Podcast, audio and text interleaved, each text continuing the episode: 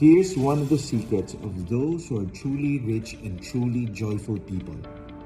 The truly rich and joyful people don't work for money, they work for purpose. Think about that.